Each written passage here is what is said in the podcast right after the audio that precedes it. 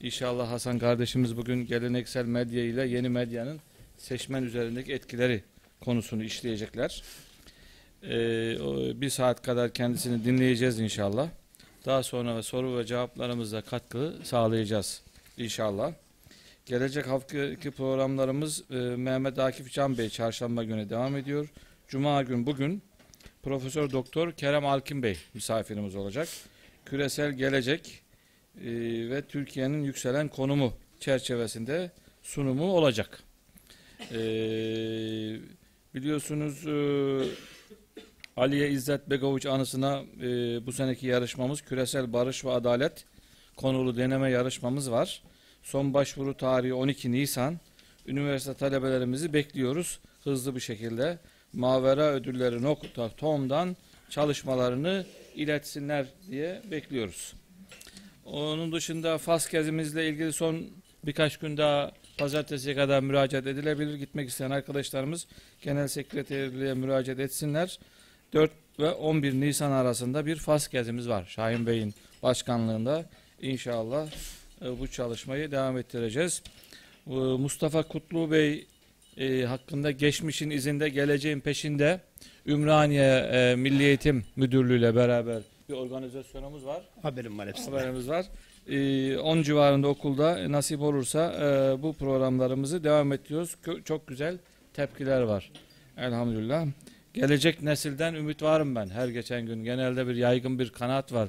Bu nesil şöyle böyle nesil diyor öyle değil. E, gelecek neslimiz, gençlerimiz bizim dönemimizden daha iyi olduklarını iddia edebilirim yani. Daha sağlıklılar yani. Hamasetleri olmamakla beraber e, gaza gelmiyorlar ama daha sağlıklılar diye düşünüyorum. Yine ayrıca bir teknik bir e, eğitim programımız var. Üretim odaklı 3 boyutlu tasarım SolidWorks diye bir program var. Mühendislik programı. Onunla ilgili bir eğitim çalışmamız var. E, sanayicilerimiz, e, designerlarımız bu çalışmaya katılabilirler. Onu da ilan etmiş olalım. E, dolayısıyla hayatın her bir parçasına dokunmak lazım. Değil mi? Dolayısıyla e, bu konuda da e, haberdar etmiş olalım. Bugün tabii çok üzücü bir gün. Yeni Zelanda'da e, Müslümanların üzerine bir saldırı oldu. Cuma namazı çıkışı. Herhalde 50 civarına bir e, Müslüman e, kardeşimiz şehit oldular. Muhtemel bu herhalde 70-80'e kadar çıkacağı benziyor. İnşallah çıkmaz. Nasıl? Çok yararlar, ağır yararlar var. Tabi burada her birimizin alacak e, derslerimiz var üstadım. Müsaade ederseniz birkaç kelime yapmak istiyorum. E, Ben dinlemeyi daha çok severim. tüm ta- taraflarımız e, tüm taraflar ders almamız gerekiyor. Yani şu gözüküyor ki dünyanın ne tarafında olursa olsun Müslümanlık bir potansiyel. Bu potansiyeli engellemek açısından İslamofobya denilen bir kurguyla beraber e, İslam'ın geleceğini engelleme çabasında oluyor insanlar. Ama e, bir ölür bin diriliriz hesabı gerçek bu. E, her bir ölüm, e, her bir şehadet geleceği daha da hızlandıracağı gerçeği ortada. İnsanlar 11 Eylül'den sonra biliyorsun Amerika'da en fazla okunan kitap Kur'an-ı Kerim oldu. İnsanlar merak ediyorlar. Daha fazla araştırıyor ama bu süreçlerde bizlerin sağlıklı duruyor olması önemli. Bizlerin Allah'ın razı olduğu bir şekilde bir eda ile, Allah'ın razı olduğu bir şekilde e, bir ilişki biçimiyle İslam'ı yaşıyor olmamız bu sonucu hızlandıracaktır, getirecektir. Esas Türkiye özelinde, bu topraklar özelinde ta Yeni Zelanda'da yapılan bir operasyonun e, oradaki beyanatlarda, silahların üzerinde yazılarda değil mi? Sosyal medyada yazılan yazılarda Türkiye ile ilgili, Osmanlı ile ilgili, Ayasofya ile ilgili, İstanbul'la ilgili yani bizim bu topraklarla ilgili bir bağlantı var. Odak burası. Dolayısıyla odağın burası olması bize daha fazla e, sorumluluk e, e, hissi uyandırması gerekir diye düşünüyorum. Her birimizin daha e, bu konularda duyarlı, siyaseten duyarlılığın yanında da kişisel olarak duyarlı olmamız gerektiğine inanıyorum. Biz ferden ferden her birimizin iyi insanlar olursak, güzel insanlar olursak, Allah'ın razı olduğu dini yaşama konusunda çaba gösterirsek bu siyasi duyarlılıkla beraber daha anlamlı olacağını umut ve ümit ediyorum. Esas önemli olan buradan e, devlet yetkililerine Türkiye Cumhuriyeti Devleti kuruluşunda itibaren bu potansiyeli yok edici, bu potansiyeli göz ardı edici bir tutum e, sergilemişler idi. Böyle bir tercih yapmış idiler. Ama dünya bu tercihimizden yana duruş sergilemiyor. Hala e, e, met, şey üzerine, İstanbul üzerine, Ayasofya üzerine duruşlarını sergiliyorlar ki Çanakkale Zaferi dönemine de denk geldi. Ee, Yeni Zelanda, Avustralya e, savaşçıları da buraya kadar geldiler, savaştılar o gün. Dolayısıyla bu savaş duygusu e, bu topraklar üzerine hala devam ediyor. Dolayısıyla bizi yönetenlerin, bürokratik oligarşinin de artık bizim diğer yargılarımıza saygılı daki dirençlerinden vazgeçmeleri gerekir. Kendileri İslam'a hassasiyetli olmak istemeyebilirler. Ama bizim bu topraklar üzerindeki diğer yargılarımıza, diğerlerimize saygılı bir duruş sergilediklerinde bir challenge olacağını, bir inkılap olacağını, bir gelişme olacağını, bir diriliş olacağını ayan beyan e, görüyor olduğumuzu e, tekrar altını çizmiş oldum. Çünkü 50'ye yakın ülkeyi ziyaret ettim ben dünyada gezdim. Her bir yere gittiğimde bu topraklara yönelik Hristiyanların projeleri var. Bu topraklara yönelik Müslümanların projeleri var, hülyaları var. Özellikle İstanbul özelinde. Bu potansiyeli biz her halükarda buna saygısızlık etmememiz lazım. Buna saygı göstermemiz lazım. Gereğini yapmamız lazım. Özellikle e, bu değerlere sahip e, bizlerin, siyasetçilerin, Müslümanların daha doğru bir duruş sergiliyor olduklarında Allahu Teala'nın iktidarı bize nasip edeceğini kesin oldu. Çünkü iktidar eninde sonunda Allahu Teala bir Müslümanların elinde böyle bir fırsat olacak. Bizlerin elinde mi olacak yoksa başka milletlerin elinde mi olacak? Buna biz karar vereceğiz diye düşünüyorum. Çok derin bir mana çıkardım mı ama bilmiyorum. Ben bunları hissettim bugün Hasan Bey. Tekrar hoş geldiniz. Katılmama hakkımız geldiniz. var değil mi? Herhalde. Ee, çok tekrar Eyvallah. hoş geldiniz, sefa geldiniz. Eyvallah. Buyurun. Ee, hepinizi selamlıyorum. Selamun Aleyküm ve Rahmetullahi ve Berekatuhu. Ee, Yeni Zelanda'daki olay tabii çok vahim bir olay. Bunun üzerinde konuşacağız. Ee, ama e, bugünkü konu bağlamında yani bir bir konu sınırlandırması yapmıştık. O bağlamda konuşacağız. Yani bunun işte e, burada İslamofobya dedi. Mehmet Koçak. E, onu İslam düşmanlığı diye düzeltelim. İslamofobya, İslam korkusu. Korku değil bunların ikisi. Doğrudan düşmanlık. Onu düzeltelim. Aa, Bunu başlı başına birkaç saat oturup konuşabiliriz, tartışabiliriz. E, fakat e, bizi ilgilendiren kısmıyla e, dikkat ederseniz e, bu katliam, bu cinayet, bu saldırı Facebook üzerinden canlı yayınlandı.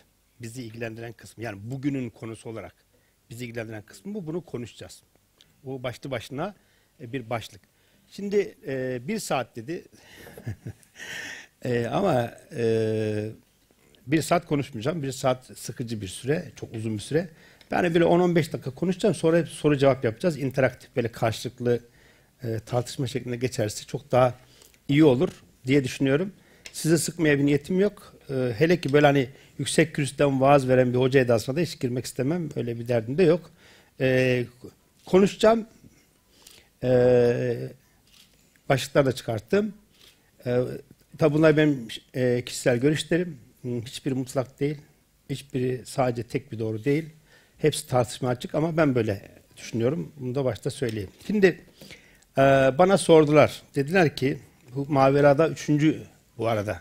Değil mi? Üçüncü gelişim Mavera'ya. E, ne konuşalım diye başlıksın. Tam da seçim arifesindeyiz. İşte 10-15 gün sonra seçim olacak. E, seçimde e, seçmen eğilimleri yani sizlerin e, vatandaş olarak sizlerin eğilimlerini e, konvansiyonel ya da geleneksel medya ile yeni medya ya da işte sosyal medya dediğimiz e, medyanın nasıl etkilediği konusunda konuşabiliriz diye bir başlık çıkarttık. E, benim alanım iletişim. Yani gazeteciyim, televizyoncuyum falan ama iletişim alanında da epeyce biraz yani mürekkep tutmuşluğumuz var.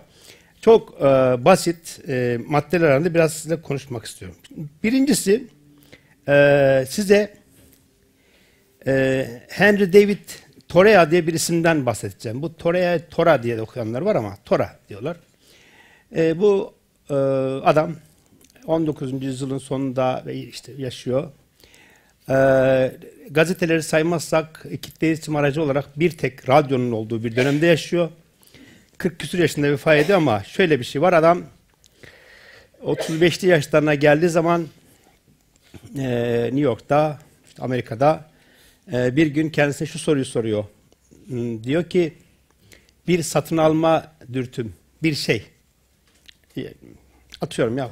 Bir fotör şapka. Aa, ya da bugün bugüne getirelim. Bir Hamidiye suyu e, alma fikrini ben mi düşünüyorum? Yoksa bana bunu vaaz eden şeytan mı? Allah Allah. Bu soru üzerine kafa yormaya başlıyor. Şimdi daha pratik örneklere gideceğim ve sonunda diyor ki a bana bunu alma fikrini vaaz eden şeytandır. Reddediyorum diyor. Terk edip gidiyor bir e, ormana yerleşiyor. Küçücük bir kulübesi var 40 metrekarelik. Zaten 40 küsur yaşında hayatını kaybediyor ve e, insanın e, doğanın, çevrenin ile beraber olduğu sürece insan olarak kalabileceğini filan iddia eden kitapları var, çalışmaları var.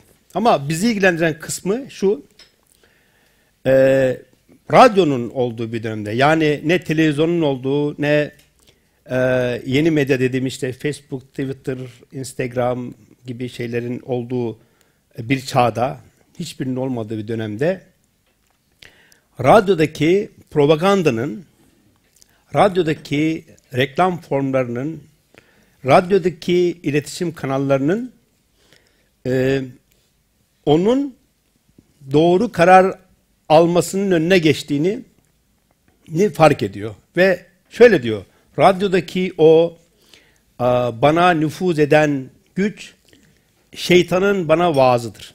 Şeytanın bana e, diktesidir. Diyor ve reddediyor. Bu o kadar e, güncel de bir mesele ki yani 100 yıl önce yaşanmış bir meseleden bahsediyorum. Hatta 150 yıllık meseleden bahsediyorum. Bugüne geldiğimiz zaman yine daha yeni medyaya gelmeden e, yani o bu adamın tecrübesini bugüne e, örnekleyip bir pekiştirme yapalım. E, şimdi seçim seçmen iradesini falan konuşacağız ama şimdi arkadaşlar televizyon açıyorsunuz çok sevdiğiniz bir dizi izliyorsunuz. Çok sevdiğiniz bir sinema var. Çok sevdiğiniz bir anchorman haber sunuyor. Çok sevdiğiniz bir program var. İşte e, en sırada işte sakallı Hasan Öztürk var orada konuşuyorlar. Pat. Birden kısa bir ara veriyoruz diyoruz. Reklama dönüyor. Reklamda şöyle bir şey dönmeye başlıyor. Şu an için biraz kriz olduğu için e, çok yayınlanmasa da şöyle diyor mesela bir ses ve muazzam görsellerle. A blokta yaşam başladı, B blok sizi bekliyor. Allah Allah. Yani bir e, ev, daire, bir e, proje reklamı. Ya da şöyle bir şey oluyor. E, yaz gelmeden rezervasyonunuzu yaptırın. Bilmem ne beş yıldızlı otelinde tatil sizi bekliyor. Reklam bitiyor. Yayın devam ediyor. O sevdiğiniz film izliyorsunuz, haber izliyorsunuz, program izliyorsunuz. Tekrar bir ara veriliyor. Bu arada yine reklamlar ve bu sefer bir daha işte A, A blokta yaşam başladı, B blok sizi bekliyor. İşte yaz gelmeden rezervasyonunuzu yapın, erken rezervasyon yüzde yirmi indirim kazanın, işte efendim oteldeki yerinizi ayarlayın diyor. Birçok örnek. Sonra siz şöyle düşünmeye başlıyorsunuz belli bir süre sonra. Aa, ya ben Fatih'te bir dairede oturuyorum. Ulan otopark da yok. Çocuklar kapının önüne çıkamıyor aşağıda bir sürü karma karışıklık var. Siteye mi taşınsam?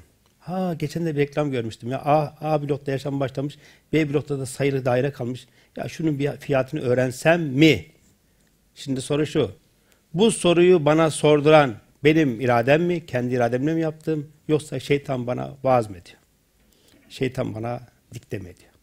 El cevap şeytan bana dikte ediyor konvansiyonel medyadan bahsediyorum ha hala. Yani televizyondan bahsediyorum. Bunu basitleştirmek için bu e, örneği verdim.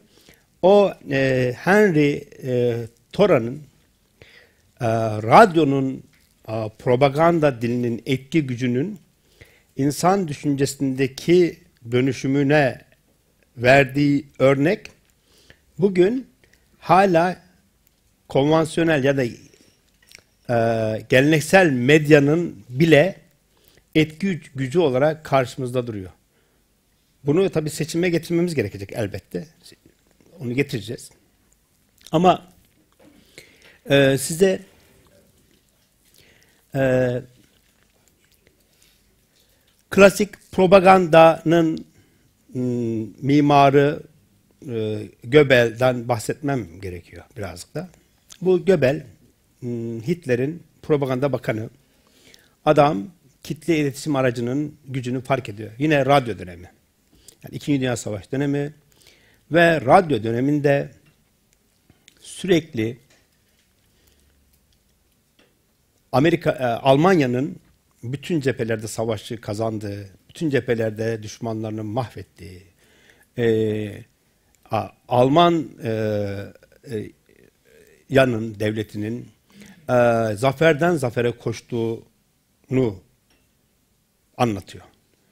Ve Göbel'in kuralları var. Yani burada tek tek sayacak değilim. Herkes istediği yerden işte internetten girip bakabilir. Mesela şöyle diyor Göbel formül, e, formülleştirmiş diyor ki e, yalan söyleyin, ısrar edin mutlaka inanan olacaktır bu yalanınıza. İki, yalan olduğunu bildi, bildiğiniz halde karşıdakinin de yalan olduğunu bildiği halde devam edin, ısrar edin. Bu enteresan.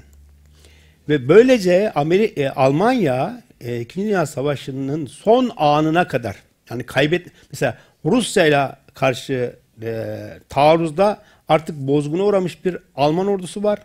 Geri çekilmeye başlıyor ama Göbel'in emriyle Alman radyoları Hitler'in sesinden zafer naralar attırıp arkasından marşlarla birlikte işte Rusya'yı ya girdik şu kadar kilometre ilerledik diye propaganda yapıyor. Şimdi bu bize bir şey getirecek. Onu onu da söyleyeceğim. Ee,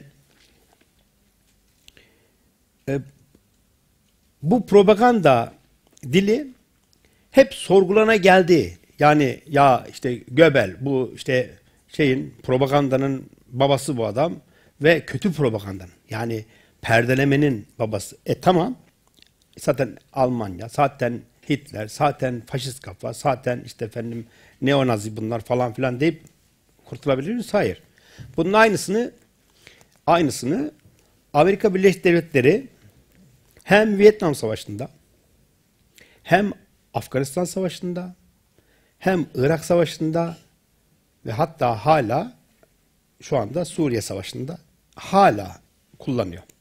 Vietnam Savaşı'nda bu Hollywood filmlerinde konu oldu ki beni etkileyen bir filmdir çünkü ben onun üzerine e, Türk Silahlı Kuvvetleri'nde ilk defa sivile yayın yapan radyoyu kuran adam. Onu yaptım ve tamamen mantalite olarak da. Good morning Vietnam. Değil mi? Günaydın Vietnam diye radyo propagandası üzerinden, radyo yayınlar üzerinden Vietnamlılara yönelik propagandanın yapıldığı o meşhur film.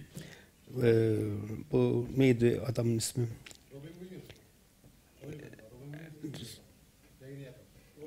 Evet evet sanırım. Evet. Şimdi e, ve e, perişan olan aslında Vietnam ormanlarında perişan olan Amerikan askerlerinin ötesinde propagandayla savaşın rengini değiştirmeye çalışan bir dönem yaşandı. Her geldiğimde anlatıyorum, katılanlar hatırlayacaktır. Üçüncü kez burada tekrar olsun ama çok kısacık geçeceğim. Birinci Körfez Savaşı, e, Basra'dan Bağdat'a doğru yürüyor Amerikan askerleri. Bağdat bombalanıyor, yerle bir olmuş. Büyük bir katliam var, siviller öldürülüyor. Ve biz bir anda CNN International'da şu görüntüyü görüyoruz. Bir karabatak Körfez'de petrole bulanmış. Ve CNN International şöyle diyor. Bu Saddam var ya bu Saddam. Bu cani adam var ya bu diktatör. Bırakın insanları çevreyi ve bütün körfezi de kirletti. Petrol saldı. Bakın karabataklar da petrole bulandı. Karabataklar da ölüyor. Bize Karabatak'ın görüntüsünü izlettikleri anlarda 1 milyon sivil Iraklı öldü o topraklarda. Bu da bu da olsun aynı mantıktır. Göbel'in propaganda dilinin devamıdır. Şimdi bunları buraya koyduk. Bu şimdi biz um, geleneksel medyanın e, etki gücü üzerinden devam ediyoruz. Bunların hepsini birleştireceğim. Ee, daha çok içselleştirelim de size hepinizin bakayım şu arkadaşlar bilmeyebilir, gençler hatırlayamayabilir. Ee, ulusa sesleniş diye bir propaganda yöntemi vardı Türkiye'de. Özal'ın, rahmetli Özal'ın. Özal e, kitle iletişim araçlarının gücünü biliyordu. Yani kendisinin söylediği bir buçuk medya var burada deyip o da işte kendisi bir medya kurmaya çalışıyordu. Ee, ve TRT sadece tek kanalda TRT var. Başka hiçbir kanal yok. O dönemde başlayan ulusal sesleniş. Daha sonra e, Tayyip Bey döneminde is, ismi değişti. İcra, icraatın içinden olduğu en sonunda millet yani en son öyle bir şey vardı hatırlamıyorum şimdi. Şimdi bakın orada da aylık her ayın sonunda tutup işte oturuyordu Özal. Şurada köprü yaptık, burada şunu ödedik, şunu şöyle yaptık deyip millete kendini anlatıyordu ki neden? Hükümeti pekişsin, seçimlerde kendi seçmenleri e, orada konsolide olsun, karşı tarafta yani muhalifleri bak bak bu adam başart deyip geri çekilmek zorunda kalsın.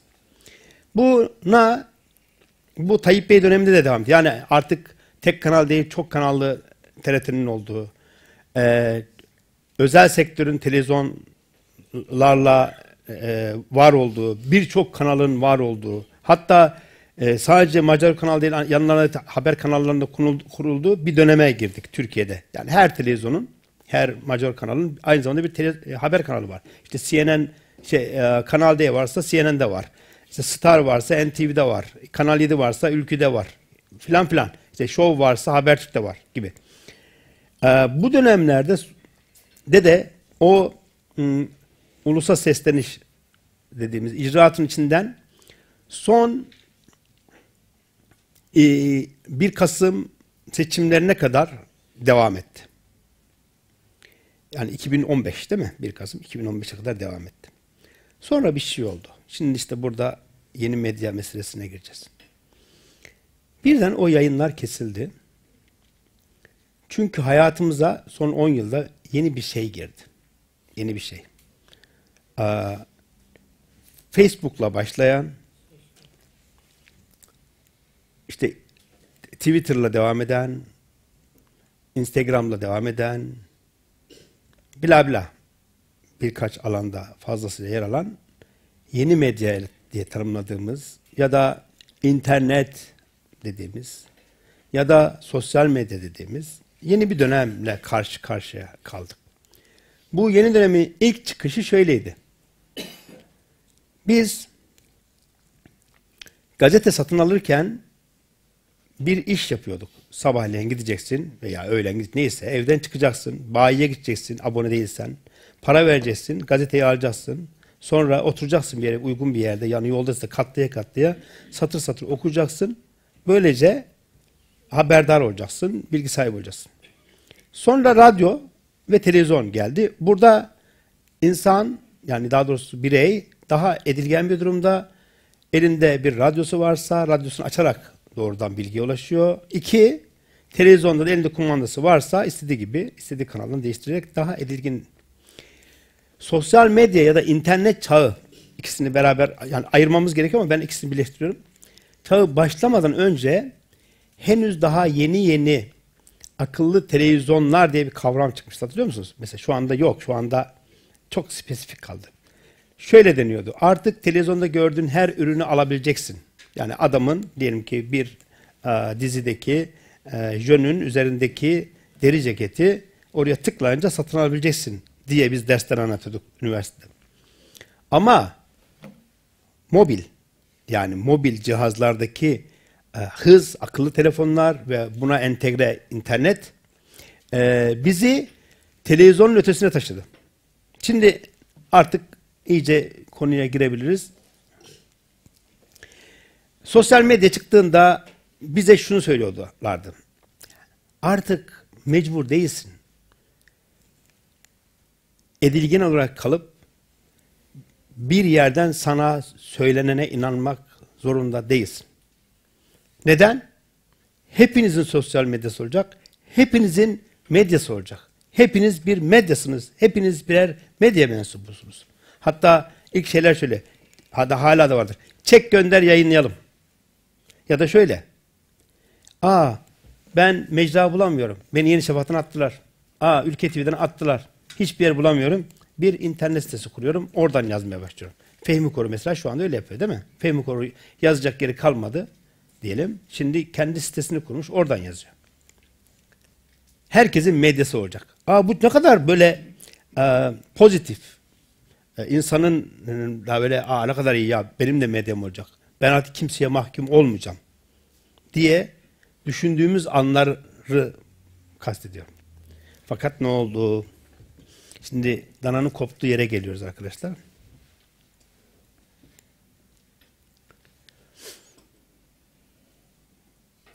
Şimdi geleneksel medyanın e, bir geleneği var. Gele, sadar adı da oradan geliyor. Konvansiyonel medyanın bir geleneği var. Nasıl bir geleneği var? Bunun e, hem ahlaki kuralları var. Mesela örnek olsun diye söylüyorum. E, medya etiği diye dersler de veriyoruz. İşte haber, yorum ayrıştırıyorsunuz. Haberci, haber kaynağı ilişki biçimiyle ilgili şeyler söylüyorsunuz. Filan. İki, yasal zeminleri oluştu. Yani işte haberleşme hürriyeti anayasaya girdi ama yasalarla da e, haber ve habercilik yapan yani medyanın e, e, çeki düzen verildi. Yani şimdi televizyondan örnek olsun Rütük diye bir şey var. Burası sizi denetliyor.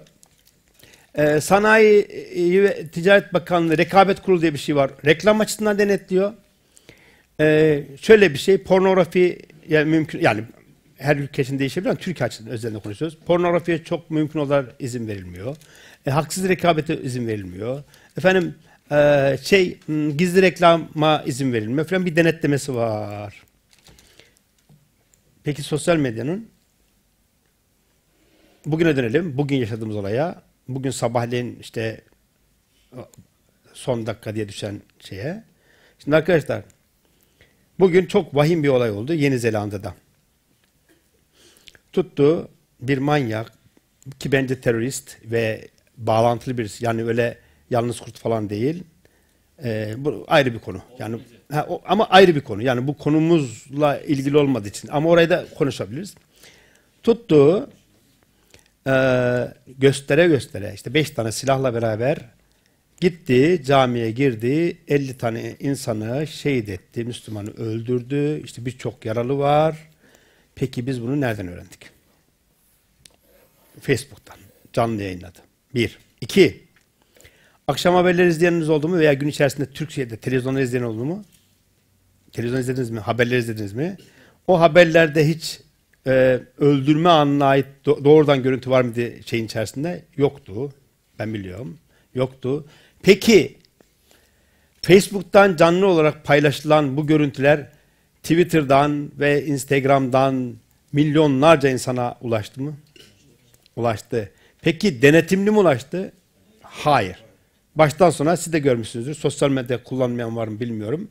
Hepsi görmüşsünüzdür. Arabadaki propagandasına Arabayla giderken çaldığı müziğe, Sırp müziğine. Sonra kapıdan girerken önce pompalıyla bir tanesini 5-6 e, el ateş edip öldürmesinde. Sonra silah attıktan sonra şarjörü alıp şey, makinalı tüfeği alıp e, hedef gözeterek vurup vurup vurup vurup vurup sonra tekrar bir daha vurup bir daha vurup bir daha vurup öldüklerini bildiği halde tekrar üzerlerine kurşun yağmuruna tuttuğuna sonra çıktığına şahit olduk gördük bunları. Şimdi arkadaşlar sosyal medyanın hmm, kuralı yok. Denetlemesi yok. Hiçbir şey yok. Ayrışıyor bakın. Şimdi bu da aklımıza dursun. E, toparlayıp tartışacağız çünkü. Bir mesele daha var. Şimdi sosyal medya diye bir gerçeklik var. Yani yeni medya. Bu yeni medya kontrolsüz. Onu gördük. Yani işte son bugünkü örnekte. İki, herkes istediğini yazabilme ve herkese istediğini söyleyebilme hakkına sahip. Hele ki troll bir hesap açarsan. Geçen bir troll hesap benim tanıdığım, bildiğim, çok da güçlü olduğuna inandığım yani birine e, hakaret ediyor falan filan. Ya bulsalar hesabını yani mahkemede hesabını soracaklar. Mahkemede hesap soramıyorlarsa yani kendisi hesap soracak gidecek. Kafasını gözünü kıracak. Bulamıyorlar. Bulamıyorlar. Çünkü bize bunun bilgilerini hiçbir şekilde paylaşmıyor. Bu işte Twitter'dır, Facebook'tur, şudur budur. Ama paylaştığı yerler olacak. Şimdi oraya da geleceğim. Tam da seçim meselesiyle ilgili geleceğim oraya. Denetimi yok. İstediği gibi saldırıyor. Öyle değil mi? Bir de şu var. Enteresan. Ücretsiz. Parasız. Kural şudur. Hiç unutmayın. Size bir şeyi parasız veriyorlarsa o zaman asıl satılan sizsiniz. Asıl mal diyeceğim şimdi yanlış anlaşılacak. Yani ürün sizsiniz. Ne demek istediğimi şimdi çok güzel örnek de vereceğim. Efendim? Ya WhatsApp bize her şeyi sunuyor değil mi? İnternet var, WhatsApp Allah Allah. Telefon görüşmesi yapıyorsun, görüntülü görüşme yapıyorsun, yazışıyorsun falan. Adam senden hiç para almıyor değil mi? Almıyor ya. Facebook alıyor mu? Twitter? Peki bunlar dünyanın en zengin e, şirketleri arasında mı? Öyle değil mi? Google? Şimdi arkadaşlar tam da konuya geldik. Ne dedik? Eğer size ücretsiz bir şey veriyorlarsa o zaman ürün sizsiniz. Şimdi buraya bir parantez daha açalım. Peki soru şu. Ben televizyoncuyum ve bununla ilgili de çok da ceza ödedim. Hala da ödeyebilirim. Bütün televizyonlarda sosyal medya hesapları paylaşılıyor. Mesela bir kuş çıkıyor, oradan cik cik yapıyor ve yazıyor. Et ülket tv nokta şey ülket tv. Aa bize buradan ulaşın diyoruz. Allah Allah. Ya kuş Twitter e, Facebook sayfamızı paylaşıyoruz. E Instagram sayfamızı paylaşıyoruz. Instagram'ın logosu var. Bu reklam değil mi? Bu reklam değil mi? Normalde RÜTÜK, Sanayi Bakanlığı neyse bütün e, denetleme mekanizmaları bana bir dakika kardeşim sen ne yapıyorsun? Reklam yapıyorsun. Twitter'dan aldığın parayı bana öde. Bana da pay olarak. Çünkü onun bir payı var. Yok. Kimse sormuyor. Ama ben o kuşun yerine Hamidiye suyu, ben bu, mesela ekrana böyle çıksam ve Hamidiye suyu görünse ertesi günü rekabet kurulu diyor ki sen gizli reklam yaptın. Hamidiye'nin reklamını yaptın. Bana bu kadar para ödeyeceksin. Ceza. Ödedim de yani ceza ödedim.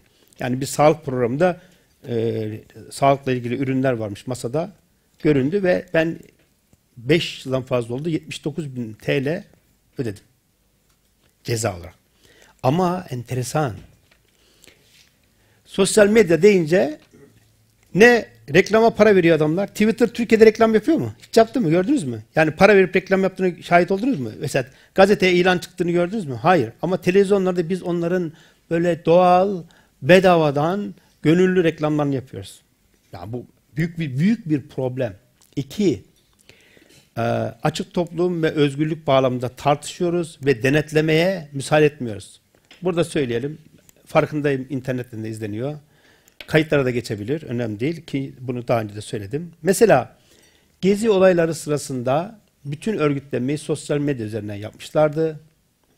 O geziciler ve o dönemde devlet ilgili birim üzerinden internete veya işte efendim sosyal medyaya erişimi yasaklamıştı. Kim deldi ilk onu? Onu kim deldi? İlk kim deldi? Mesela kim tweet attı hatırlıyor musunuz? Evet, 11. Cumhurbaşkanımız Abdullah Gül yaptı. Gerekçesi şuydu. Özgürlük, açık toplum. Ben size şunu söyleyeyim. Hiçbir egemen devlet bunu yapmaz. Ne Amerikalısı ne Avrupalısı yani Almanya, Fransa yani kıta Avrupa'sında kastediyorum işte Atlantik'i de kastediyor, İngiltere'yi falan da kastediyor. Yapmaz ama biz yaptık. Niye? Bunda sadece şu kadar söyleyeyim. Bizim e, herhalde bu hmm, biraz kompleksimizden kaynaklanıyor. Toparlıyoruz. Asıl mesele bu bir parantezde kapattık. Şimdi arkadaşlar ne oldu? Bize bedava ürünler sunuyor.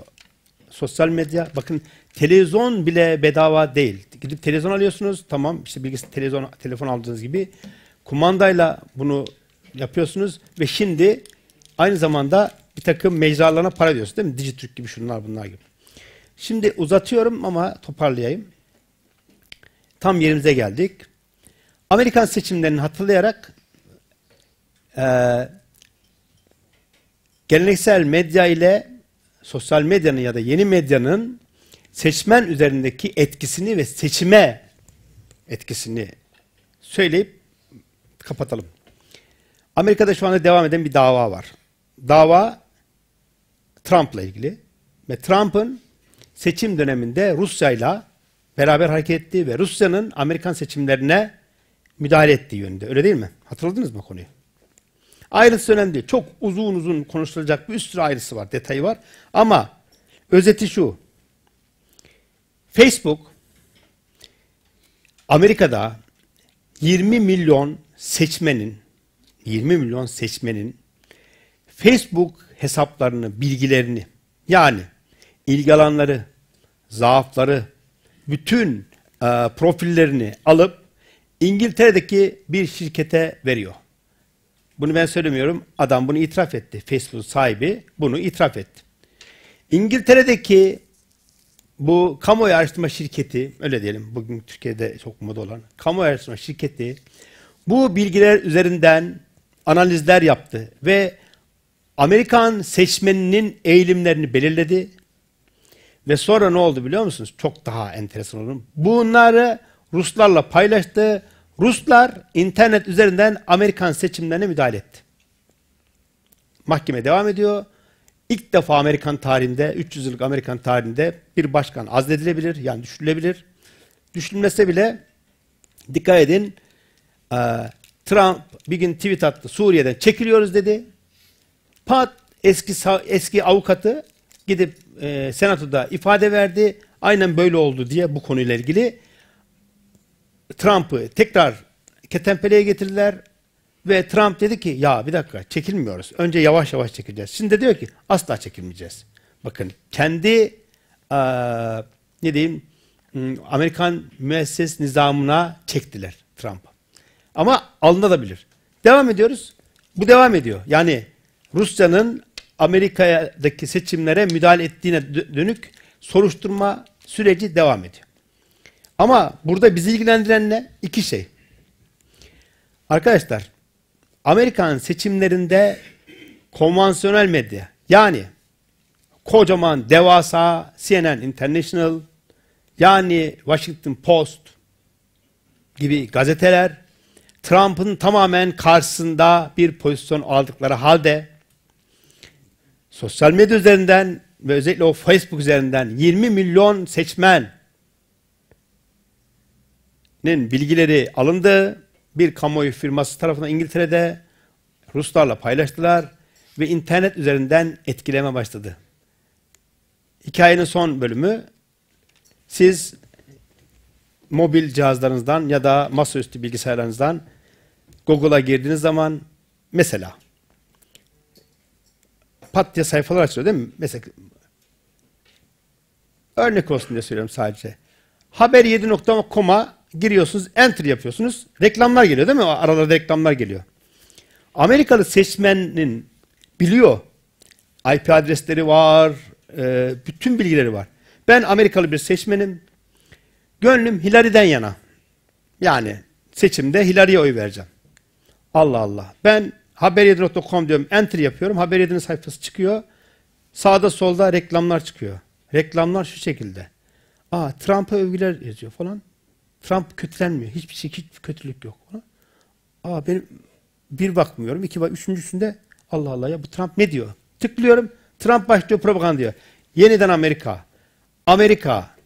Zenginlik. Amerikan toplumu. Allah Allah. Bak etkileşim başlıyor. Ben Trump yanlısıyım. Enter yapıyorum. Zaten Trump'a oy vereceğim. Yani o söylemlerini biliyorum. Allah Hillary çıkıyor. Hillary ile ilgili olumsuz bütün haberler. Bütün haberler. Ne? Atıyorum işte e, Trump diyor ki seçim propagandası döneminde e, DAEŞ'in kurucusu e, babası Obama, annesi Hillary. Atıyorum ya. ya bu var yani bu, bunu söyledi. Allah Allah ya. Demek ki ben doğru seçim yapmışım. Desteklemem lazım bu adamı. Bak bu başımızdaki be- bela, dünyaya bela olan şeyi bunlar yapmışlar. Kanaatlerim dönüştü. Ve böylece seçimi etkilediler. Bitti. Toparlıyoruz. Toparlıyoruz. Geleneksel medya ile sosyal medya ya da yeni medya arasındaki fark. Bir, birinin kör topal da olsa denetleme mekanizmaları var ve denetleniyor. Ve kesinlikle daha zor şekilleniyor. Yani yapmak daha zor.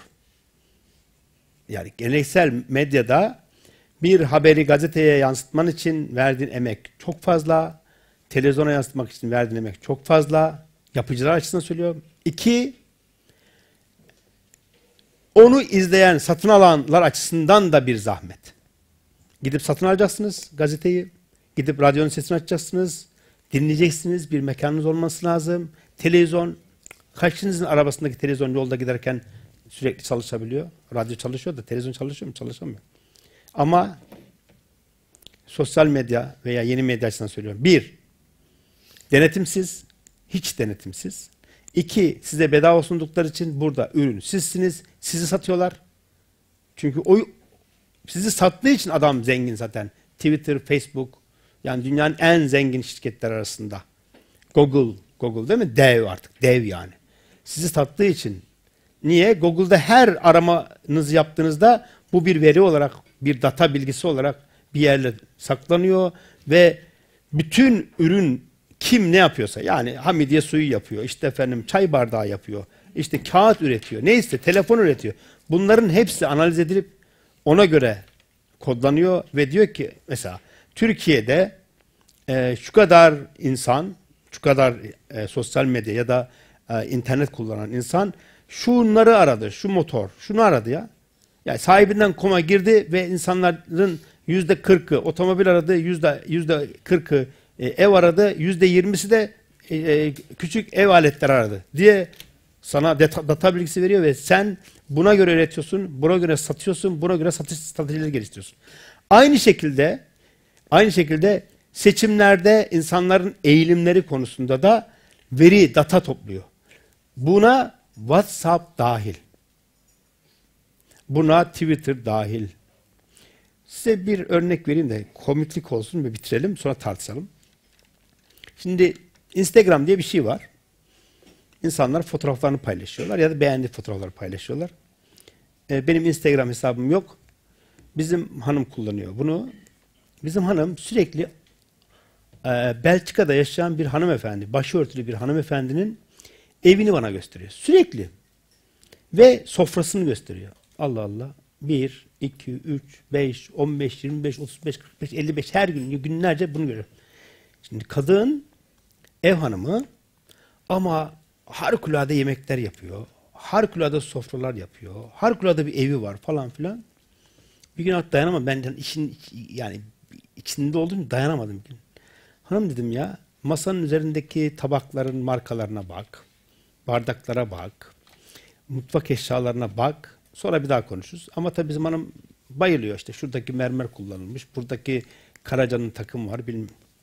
Şimdi bir ev hanımı olarak bildiğimiz kadın tam bir pazarlamacı olarak karşımıza çıktı. 100 bin takipçisi var. Bilmem e, her attığı fotoğraf bilmem kaç bin e, tık alıyor ya da ne beğeni alıyor falan filan. Aa kadın ev hanımı değil. Büyük bir tüccar ve muazzam bir gelir elde ediyor bu işten. Ama şöyle bizim hanım için şöyle bir şey. Ya ne kadar güzel sofrası var. Ne kadar güzel yemekler yapıyor, videolar çekiyor, yemek yapıyor. Bahçesinde de biber büyütüyor. Biberi var. Domates de bahçesinden kopartıyor diye bakıyor. Yani bizim algılarımızı muazzam bir şekilde etkiliyorlar. Seçmen ve medya ilişkisi açısından bize sunulanın nasıl bizim hanımın e, mutfak eşyalarına ve yapılan yemeklere olan ilgisini uyandırması gibi değerlendirmekte fayda var. Son dönemdeki örnek olsun diye söylüyorum. E, Ekrem İmamoğlu'nun başörtülü ablalarımızla olan e, tartışması ya da tartışmasızlığı, kadınların konuşması üzerinden bizim üzerimizden nasıl kendi ismini herkese dikte ettirdiğini ya da alıştırdığını bir nokta olarak söylüyorum.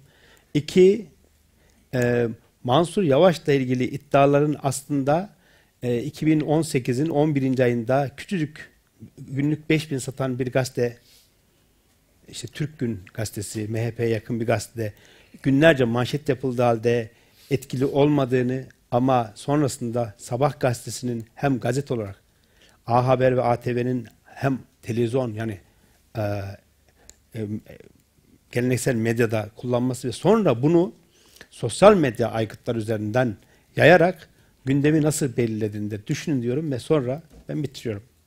Teşekkür ederim. Biz teşekkür ediyoruz. Her şeyi sorabilirsiniz. Cevap vermezsem topu taça atarım. Çay varsa da içerim. Çay verelim bu arada. Evet çok teşekkür ediyoruz. Eyvallah. sağlık. Çok derin bir mesele. Ama sorularla ve katkılarla açalım. Evet arkadaşlar. Buyurun. Hemen mikrofonu iletelim. Fatih.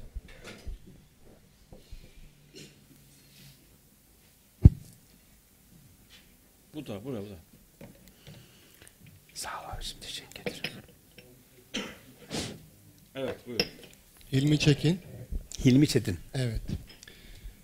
Ee, şimdi bu e, Amerika'daki seçimlerin nasıl etkilendiğini yani tam e, düşünerekten bugün bu sabahki vahim olaydan sonra ben de sosyal medyayı kullanıyorum yani zaman zaman. Şöyle söylemek geldi içimden. Ee, Türkiye'nin beka sorunu var diyoruz. Aslında ümmetin beka sorunu var. Ee, yani deyip ondan sonra oradaki şehitlere de yani e, Allah'tan rahmet dilemiştim. Şimdi bu olay e, ben de Amerika'daki yancılar için söyleyeyim. Bu olay e, Cumhur İttifakı'nın beka sorunu var demesini yani aktifleştirir mi? Biraz daha yani öne çıkarır mı? Çünkü adam resmen Avrupa yakasını yani istiyoruz sizden deyip söylüyor ve bu zaten diğer Avrupa ülkelerinde bize söylemediği ama hepsinin de aklında olduğu bir şey. Seçimlerde acaba diyorum bu yani bu olay Cumhur İttifakı'na bir artı kazandırır mı? Evet. Teşekkür ederim. Şimdi e, bu olay olunca görürsünüz ben de sosyal medyayı kullanıyorum. E, o haberi alıp üzerine şöyle yazdım. Beka sorunu var mıymış Abidin? Bak bakalım diye bir tweet attım. Benim bir Abidin sorunum var belki bilenler bilir. Şimdi doğru. E, geçen hafta bir şey oldu. Biz sizin de bildiğiniz bir isimle bir tartışma yaşadık. Ee, İbrahim Uslu, e, Genar'ın e, genel müdürü. Arkadaşım, Anar. çok özür dilerim ya, özür dilerim. Anar İhsangil'e de selam olsun. Teşekkür ederim. Ee, Anar'ın genel müdürü. Bizim de arkadaşımız. Ama 2015 7 Haziran'dan bu yana biz çok farklı düşünüyoruz. Çok ayrı düşünüyoruz. Ee, bir gün gazetesi var. Finansörü Osman Kavala'ydı ki ben bunları yazdığım için söyleye, rahatla söyleyebilirim. Ee, hala mailleri duruyor. Bana dönüşleri bir gün gazetesinin sahibi olarak görünen adam. E, finansörü Osman Kavala değil aramızda e, borç alışverişi oldu diye bir mesajı da duruyor. Hala saklıyorum. Yazdım. Bak finansörü Osman Kavala. Osman Kavala ismini bakın ya sosyal medyada nedir diye. Kızıl Soroz lakabımla. Bir gün gazetine manşet oldu İbrahim Uslu. Ve manşet şu. Millet beka sorun, beka meselesi ilgilenmiyor. Türkiye'nin beka sorunu yok. Millet de bununla uğraşmıyor. Yani seçmen bununla ilgilenmiyor. Ben de bir yazı yazdım. İbrahim'in ismini vermedim. Çünkü hani bizim okuyucumuz açısından bir gün gazetesinde okumazlar. İki, İbrahim Uslu'yla bir hukukumuz var. Hani onun ismini söylemek istemediğim için hani e, bir zevat diye geçtim. Yani açıklama yapmış ama bence beka sorunu var deyip saydım. Bütün şeyleri saydım. Bana bir mesaj attı. Dedi ki mesajında onlar duruyor hepsi burada. Be- yani bir selam sabah yok. Hiç böyle direkt böyle dikte edercesine. Ben zevat değilim. Benim bir adım var. Bunu e, açıkça da yazmanda bir sorun yok. Dedi. Sonra sıralıyor. Tabii ki işte beka sorunu yok. E, tabii ki şey işte efendim seçmen bununla ilgilenmiyor falan filan. Ben de e, doğrudan ismini yazdım. Son iki yaz önce. e, şeyde hatta ara başta söyledi. Ben Zevat değilim ben İbrahim Usluyum diye bir yazı yazdım. Ve beka sorununun olmadığına inanan arkadaşlar da şimdi soruya geliyor. Siz diyorsunuz ki e, Cumhur İttifakı beka sorunu var diyerek propaganda yapıyor ve biz bugün çok acayip bir şey yaşadık. Yani Yeni Zelanda'daki bir tane Terörist. terörist e, Müslümanları katletmeye gidiyor. Katlederken silahın üzerindeki kodlara bakıyorsunuz. Mesela Türk kırıcı diyor değil mi? Türk Evet. Tü- Türk kırıcı sanırım yanlış hatırlamıyorum. Efendim? Türk kıyıcı. Ha, Türk kıyıcı. Evet evet. Türk kıyıcı diyor. Ondan sonra e, İkinci Kosova Savaşı'nın tarihini söylüyor. Giderken Sırp milliyetçilerinin, Çetniklerin Şarkılarını şarkılarını çalıyor. Ee, Birçok. Sonra geliyor diyor ki Tayyip Erdoğan'a tehdit ediyor değil mi? Cumhurbaşkanı tehdit ediyor. Yetinmiyor. Ayasofya'nın minarelerini e, yıkacağız. Ee, siz diyor Boğaz'ın doğu tarafında kalabilirsiniz ama batı tarafında olamazsınız. Bizans, Konstantinopolis yeniden. Aa, Şimdi bunu söyleyince bizim kodlarımız o kadar da hani o kadar ölmedik ya. Hemen şunu düşünüyoruz. Bizi Tuna'nın doğusuna sürdüler bunlar. Batı medeniyet denen veya zalimler, emperyalistler Tuna'nın doğusuna sürdüler.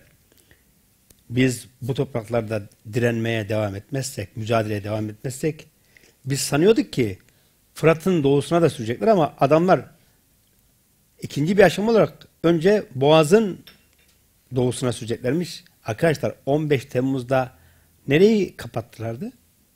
Şurada hemen şuradaki bak isminiz sizin arkadaşlar sizin verdiğiniz yani Şehitler Köprüsü'nü kapattılar değil mi? Ve çok ilginçti. Hatırlayın. Ee, batıdan yani Avrupa tarafından Avrupa Avrupa tarafından bu tarafa geçmek serbest. Ya buradan karşıya geçmek yasaktı. Yani tuttular. Ee, orada bizim arkadaşlarımız şehit ettikleri yer Avrupa yakasından buraya geçenler değil, geçerkenkiler değil. Buradan Avrupa tarafına geçmek isteyenleri şehit ettiler. Kapıyı buradan kapattılar. Ya bu o kadar anlamlı ki ya. O zaman şunu diyorum. FETÖ'cü alçaklarla bugün Yeni Zelanda'da o Müslümanları katleden alçak arasında hiçbir fark yok. Aynı. Dolayısıyla e, beka sorununa biraz buradan bakmamız gerekiyor. E, Tayyip Erdoğan yarın bir gün ölümlü ölüp gidecek. Ben ölümlüyüm, ölüp gideceğim. Şimdi biz bin yıldır bu topraklardayız. E, Allah izin verirse bin yıl daha kalmak istiyoruz. Buradayız. Ha şu var. Nasıl oluyor da beka sorunu yok ve beka sorununu önemsemiyor diye bir tartışma var. Bunu da anlamış değilim. E, Afrin harekatına yani geçen yıl bu zamanlar bitti işte yani Ocak'ta başlamıştı. Yani Afrin harekatına yüzde 86 idi destek. Ve enteresan bakın e, orijin olarak çoğunluğu Kürt olmasına rağmen ki içimizde de Kürt arkadaşlar vardır muhtemelen. Kürtler terörle mücadele olduğuna ikna olarak büyük destek verdiler Afrin Harekatı'na. Yani sadece e, Anadolu'nun içerisinde, batıda değil, doğuda, güneydoğuda Kürtlerin yoğunluk olarak çalıştığı bizim e, yerlerimizde bile anneler, teyzeler, nineler, babalar, dedeler e, dua ettiler. Hatta gittiler sınıra işte çocuklara yemekler, çocuklara giysiler yani Mehmetçi kastede söylüyorum götürdüler. Şimdi beka meselesine katkısı olur mu sorusu şu. Bunu anlatırlarsa ki anlatıyorlar ki bugün de görüyoruz. Ama bu e, genel seçimin genel seçimin seçimlerin ötesinde bir mücadelenin e, şey sesi o Yeni Zelanda'dan gelen mesele. O da ne? E, abicim bu batı medeniyet denen şey mutlaka bir öteki koyuyor kendisine karşısına. Öteki diye bir şeyi koyuyor ve onu yok ediyor. Bakın Endülüs'ü durdurdular ki orada bir tanesi de öyle değil mi? Fransız Paris'in e, batısında Endülüs ordularını durdurduklarını da tarih olarak yazıyor. İşte e, Murat Hüdavendigar'ı şehit edildi e, şey Eden'in Eden'in de ismini Sırp e, da ismini anıyor. Şimdi ötekini yok etme üzerine kurulu. Dün öteki Endülüs'tü. Endülüs'teki Müslümanlardı. Hepsini yok etti. Kalanlar, Moriskolar bile değil mi? Ee, Engizisyonlar da yargılandı.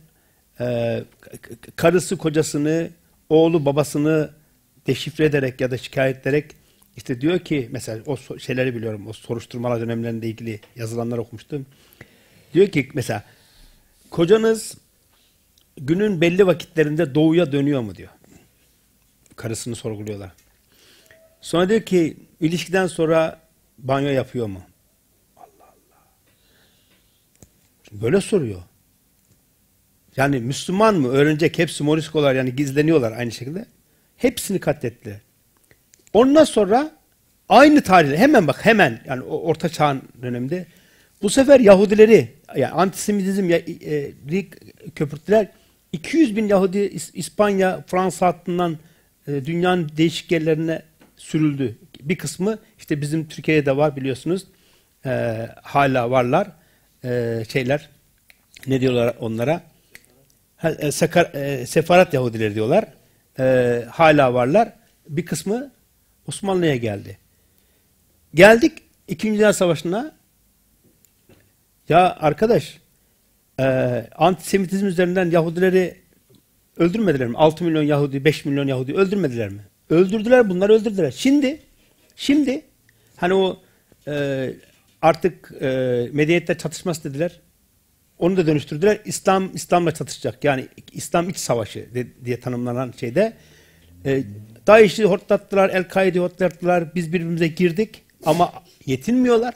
Yetinmiyorlar. Unutmayın 11 Eylül saldırılarından sonra e, şeyin e, Bush'un W Bush'un cümlesini söylüyorum. E, bu bir Haçlı seferidir dedi değil mi? Bundan sonra yani. Beşinde Müslümanlara yönelik. Ve Müslümanlara yönelik de şu var. Türkler açısından önemi şu. Hani biz Avrupa'ya yürüyen Müslümanlardık. Onun için hani Türklerin ismi çok geçiyor. Ee, Avrupa'da Müslüman eşittir Türk olarak bir de algı var. Yani Boşnaklara Türk diyorlar mesela Müslüman. Hiç alakaları yok. E şimdi bu topraklardan da işte ya, daha bi- biz söylemiyoruz yani bunu kursak ya, söyleyemeyiz zaten. Bir, bir tane e, şey çıkıyor katil çıkıyor. Adam diyor ki e, arkadaş siz e, Boğaz'ın batı tarafına geçeceksiniz, batı tarafını terk edeceksiniz, doğu tarafına geçeceksiniz. E, siz orada yaşam hakkı yok. Minareler kaldıracak, Ayasofya'yı tekrar kurtaracağız diyor. E, 15 Temmuz'da FETÖ'cü alçaklar da köprüyü kapatıyorlar ve e, Avrupa yakasına geçiş yasaklıyorlar. Ama Avrupa'dan e, Anadolu'ya geçişte serbest duruyorlar. Dolayısıyla beka sorununun varlığı ortada. Bunu iyi işledikleri sürece de milletin de buna teveccüh edeceğini düşünüyorum açıkçası. Endülüs. En, Endülüs. Endülüs 700 sene sonra ortadan kaldırıldı. 700 sene. Bizim İstanbul fethettiğimiz henüz 500 yani 570 sene oldu. Hala 130 sene geriyiz. Yani her şey olabilir. Herhalde. Herhalde. Eyvallah. Öyle e, onun için istim üzerindeyiz yani. Biz biz daha Tuna'nın batısından sürüleli de çok kısa süre oldu daha. Bir, yani o kadar zihnimiz açık yani. Mühlet var. Evet buyurun. Hocam Allah razı olsun. Teşekkür Dinliyoruz. ederiz. Ee, şimdi ben şunu gözlemledim hocam. Bu yeni akım medyanın geleneksel medyadan bir farkı var. İnsanları marjinalize ediyor. Düşüncesi ne olursa olsun. Yani bugün ekşi sözlükte bir yorum vardı zaten. Çoğu Benimle ilgili mi? Yok hayır.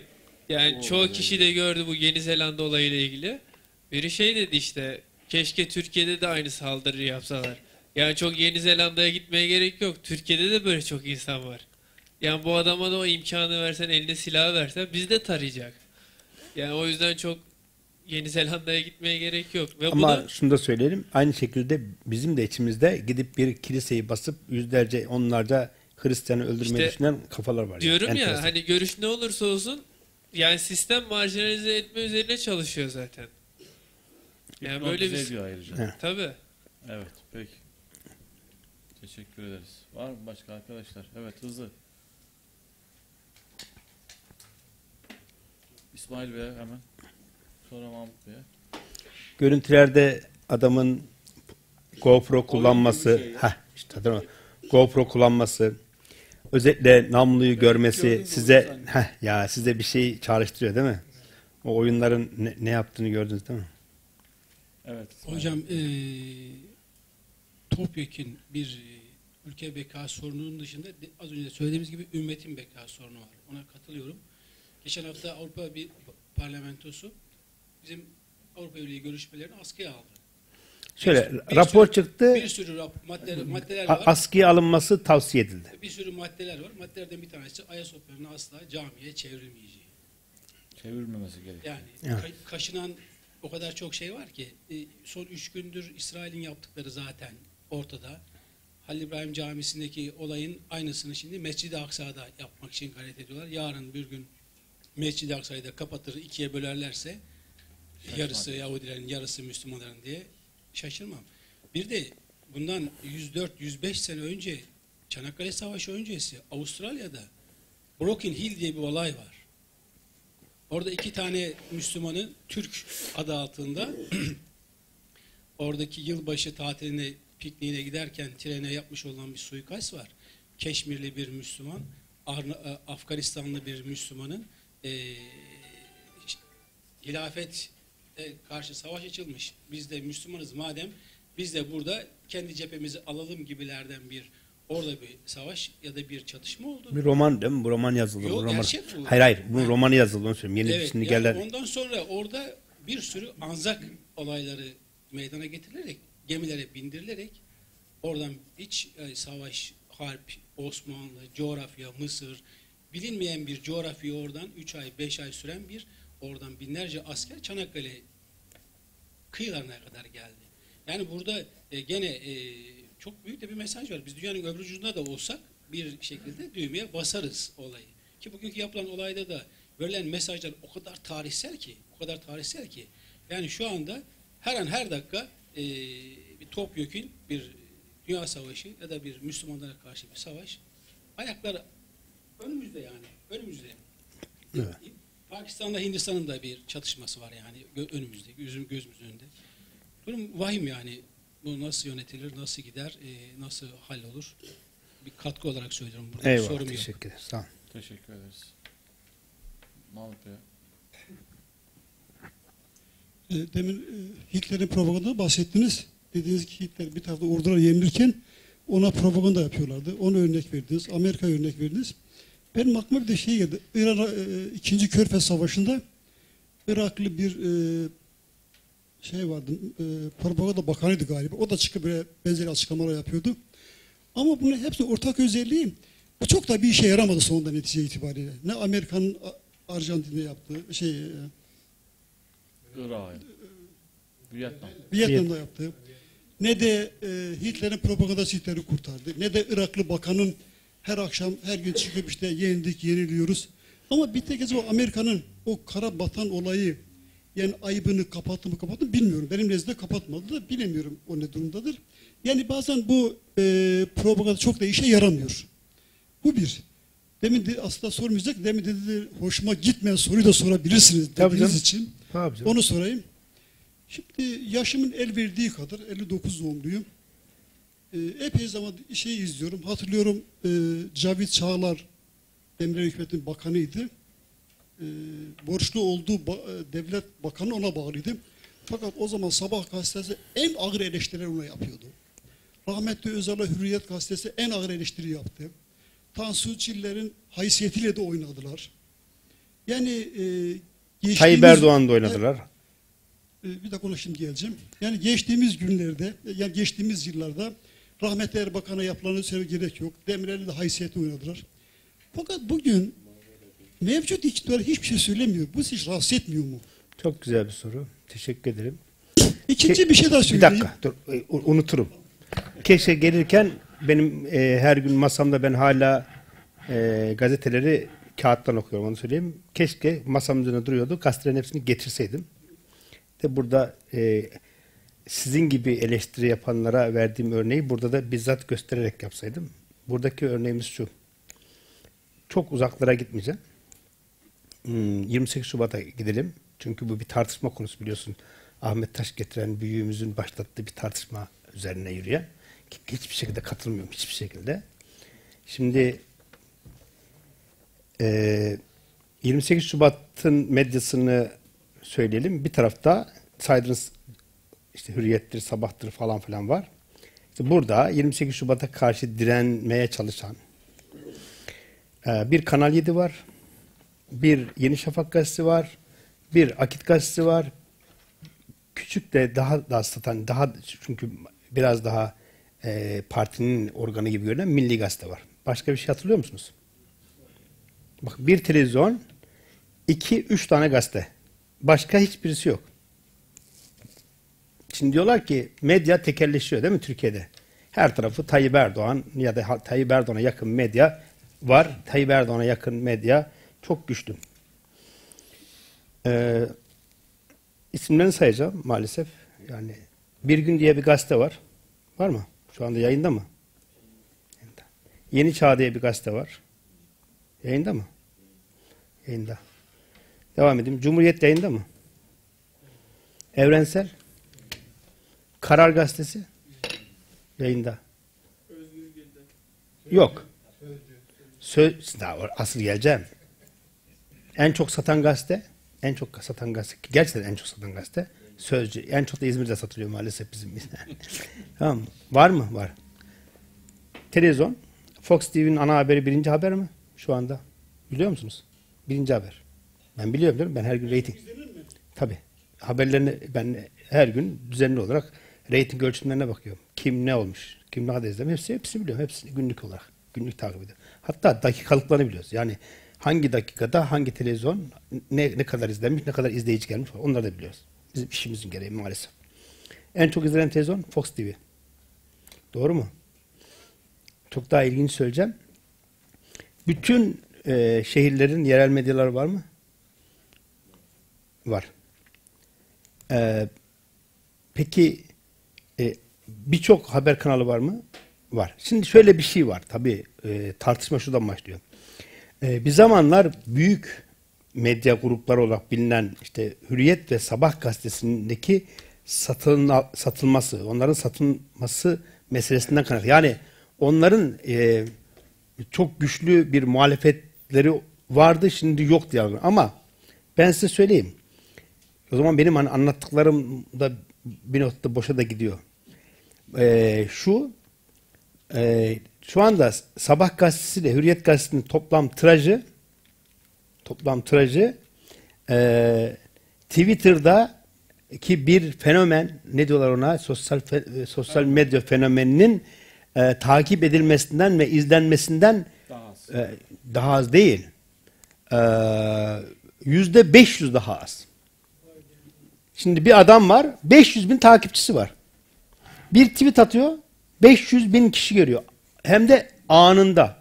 İki, bunu İsterse o tweet'i e, ben gördüğüme göre benim 50 bin takipçim var. Bunu istersem tak 50 bin kişiyle de paylaşıyor muyum? Çarpan etkisini söylüyorum. Çarpan etkisini. Biraz önce o 20 milyon hikayesini ben boşuna anlatmadım.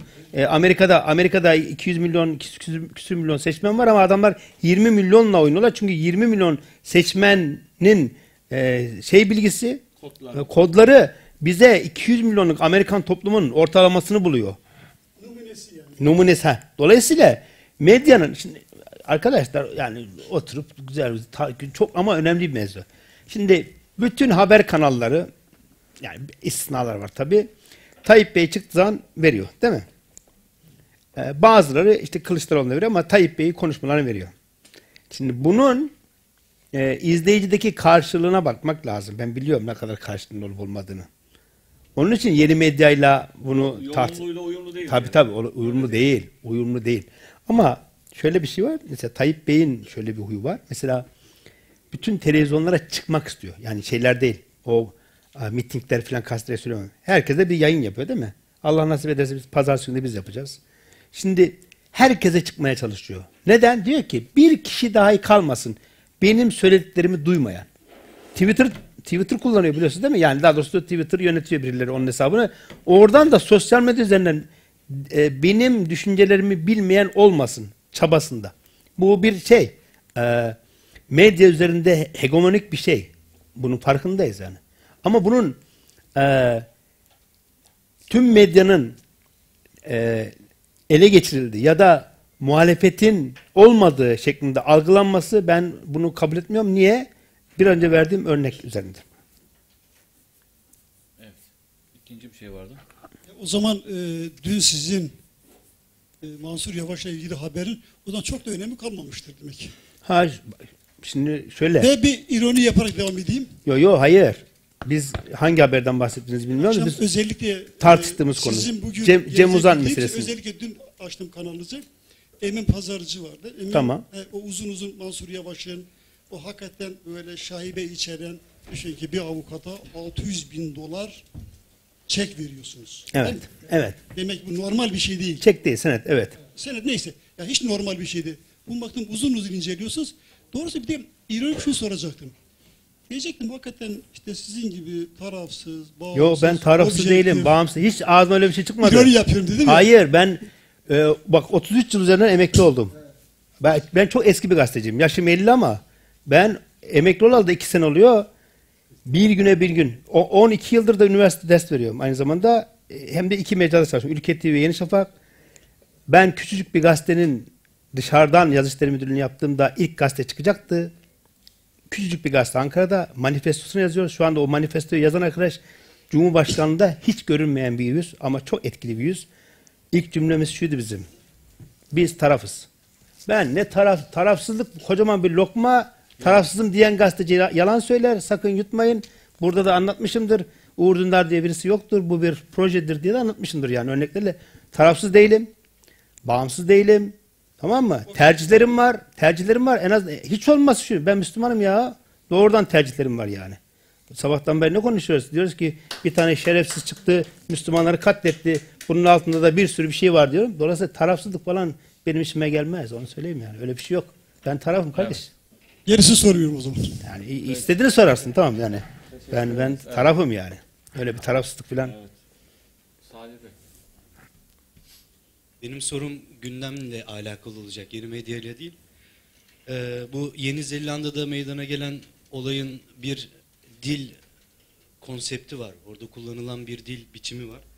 Bu dil biçiminden bu açıdan baktığımızda dünya genelinde Türk kelimesinin manasını İsmet Özel'in izahıyla e, tekrar düşünmeli miyiz? Tekrar düşünmeli değiliz. Ben ona inanıyorum. Onu da zaten defaatle söyledim. Yani şu anda da bir sağlık sorunu yaşıyor. İşte Allah ıı, şifa versin. Şöyle ıı, dahiler zaten böyledir. Yani ıı, çıkıntılıkları vardır. Çok rigid kaldığı alanlar vardır falandır falandır ama sonuçta e, dahilerin bir takım ım, söylediklerinin gerçekliği. Onun niye anla kullandığını biliyoruz. Yani Türk demek kafirle savaşmayı göze alandır diyor İsmet Özel.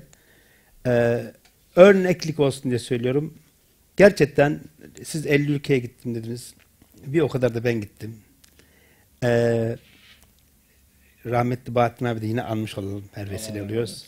Bahattin abi anlattığımda hüngür hüngür ağlamıştı. Ben Aceh'e gittim. Aceh, Sumatra'ya bu ilk tsunami'de 2004'te Oraya gittiğimde bir tane adam 70 yaşında bana gel dedi senin dedelerine götüreyim. Allah Allah götürdü Osmanlı mezarlığına. Adam eee, Malay diyor ki ben Osmanlı bile değilim. Ben diyor Selçukluyum. Öyle bir şey. Eee Sarajevo'ya çok gidip geldim. Orada bayağı Bosna'da bayağı emeğim de olduğunu düşünüyorum. Bayağı bir emeğim de var. Srebrenica diye bir e, olaydan Türk kamuoyu haberdarsa ve oraya odaklanıyorsa bizim de emeğimizin olduğunu düşünüyorum. E, Srebrenica katliamını yapan Sırp kasabı Milosevic miydi o? Mi, mi, Karazic. Karazic onun biz her yılda döne döne yayınlıyoruz. Karazic geliyor ve diyor ki bugün Türklerden intikam alma günüdür. Ulan kardeşim karşısında Türk yok ki. Boşnaklar Boşnakların tamamını kategorize ediyor ve Türk olarak tanımlıyor. Şimdi hani bunu biz söylemiyoruz. Ee, Müslümanlarla hesabı olanların söylediği bir şeyden bahsediyoruz. Ee, bir de tabii işin e, magazin kısmında şöyle olsun. Ee, biliyorsunuz Carlos Menem diye bir adam vardı. Ee, Güney e, Amerika'da e, devlet başkanı olmuştu Meksika'da yanlış hatırlamıyorsam. Ee, adamın lakabı El Turco'ydu. Çünkü ataları Beyrut'tan gitmiş Araplardı. Ama El Arap demiyorlardı adama. El Turco diyorlardı. Ee, Shakira da onlardan biridir yanında söyleyeyim. Katılıyorum ben. Evet. Peki. Bu son seçimlerde so yeni medyanın, e, sosyal medyanın seçimler üzerindeki şeyini takip ediyorsunuz illaki. E, nasıl buluyorsunuz performansını? Yani Cumhur İttifakı ve Millet İttifakı arasındaki sosyal medya dinamikleri açısından Şimdi e, burada iki sorun var. Bir troller var. Bu her cephede, her pelikan şey var. Yani evet e, şimdi Pelikan dediniz. E, mesela benim e, bir yazım Pelikan 2 dosyası diye yayınlandı onu da söyleyeyim. Yani benim Pelikan'la bir ilişkim yok ama benim Ahmet Davutoğlu ve Hakan Fidan'a yaptığım eleştiri ki Hakan Fidan'la da konuştum. Ahmet Davutoğlu'yla da konuşmadım ama daha sonra yaptığım eleştiri e, Pelikan 2 dosyası diye paylaşıldı, yayınlandı, ya- yaydılar falan önemli değil. E, ama doğru bir troll meselesi var. E, troller işi kirletiyor. Onu da konuştuk. Denetimsiz bir alan. Yani denetimsiz bir alan olduğu için bu e, troller üzerinden kirletiliyor. Ama kurumsal e, Twitter hesapları, Facebook hesapları ve işte Instagram neyse sosyal medya hesapları üzerinden yapılan propaganda ve işte seçim çalışması açısından söylediğimizde bu alanı bütün partiler iyi kullanıyor. Ama en iyi kullanan yine AK Parti. Çünkü AK Parti bu alanda ciddi bir kadroda barındırıyor. Ee, henüz daha Türkiye'de seçmenin e, şehirli ama e, hala hmm, mesela cemaat bilinciyle e, ba- bağlı olduğu kamp bilinciyle eğilimlerinin farkında olan AK Parti lideri Recep Tayyip Erdoğan sosyal medyanın önemini bilmekle beraber çünkü gençlerden oy almak istiyorlar. Gençlerden alamıyorlar biliyorsunuz. Hala e, konvansiyonel medya yani e, geleneksel medyayı sonuna kadar kullanmayı tercih ediyor. Şimdi burada demin siz satır arası belirttiniz ya e, Tayyip Bey bütün kanallara aynı anda çıkıyor. O yoğunlukla etkisi arasındaki bir uyumsuz bir şey var. Tabii. Durum var. Bu sosyal medyada da benzer bir durum var. Bunu nasıl ölçüyorlar? Var mı bir ölçme şeyi var mı? Yani? Şimdi oradaki şey başka. Oradaki ölçüm e, sadece tıklanma var ya o e, örneği var. Diyor ki e, görüntüleme sayısı, etkileşim sayısı, bilmem ne sayısı üzerinden yapıyorlar. Burada hmm, o, o konuya hiç girmedik. Hani seçmen diye baktık ama şöyle bir başlıkta açabiliriz belki onu da söyleyelim atladığımız bir nokta. Genç seçmen genç seçmenin eğilimleri meselesiyle ilgili. Tabii şimdi e, bir tecrübemi paylaşayım.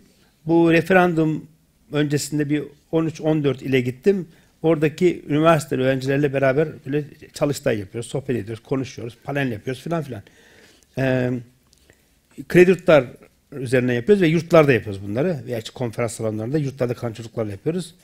E, bir e, şehirde kredi yurtlar müdürünün e, bir dosyası var. Dosyada gençlerin şikayetleri var. Yurtta kalanların şikayetleri. Birinci sırada ne var biliyor musunuz? Diyor ki sözleşmede sen bana işte efendim bilmem ne hızında internet vaat ettin. Kardeşim ben internete giriyorum film izleyemiyorum.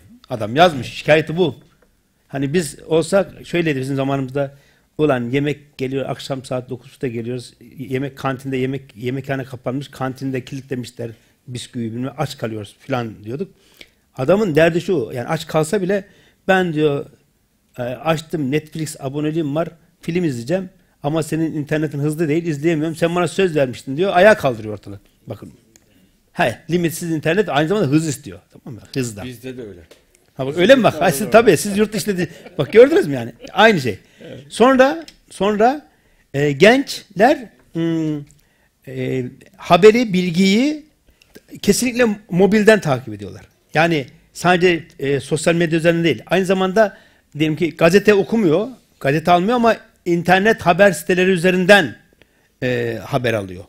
E, dolayısıyla e, artık bu seçmen 18 yaşına indirildiğine göre seçmen e, yaşı hatta seçme seçilme yaşı.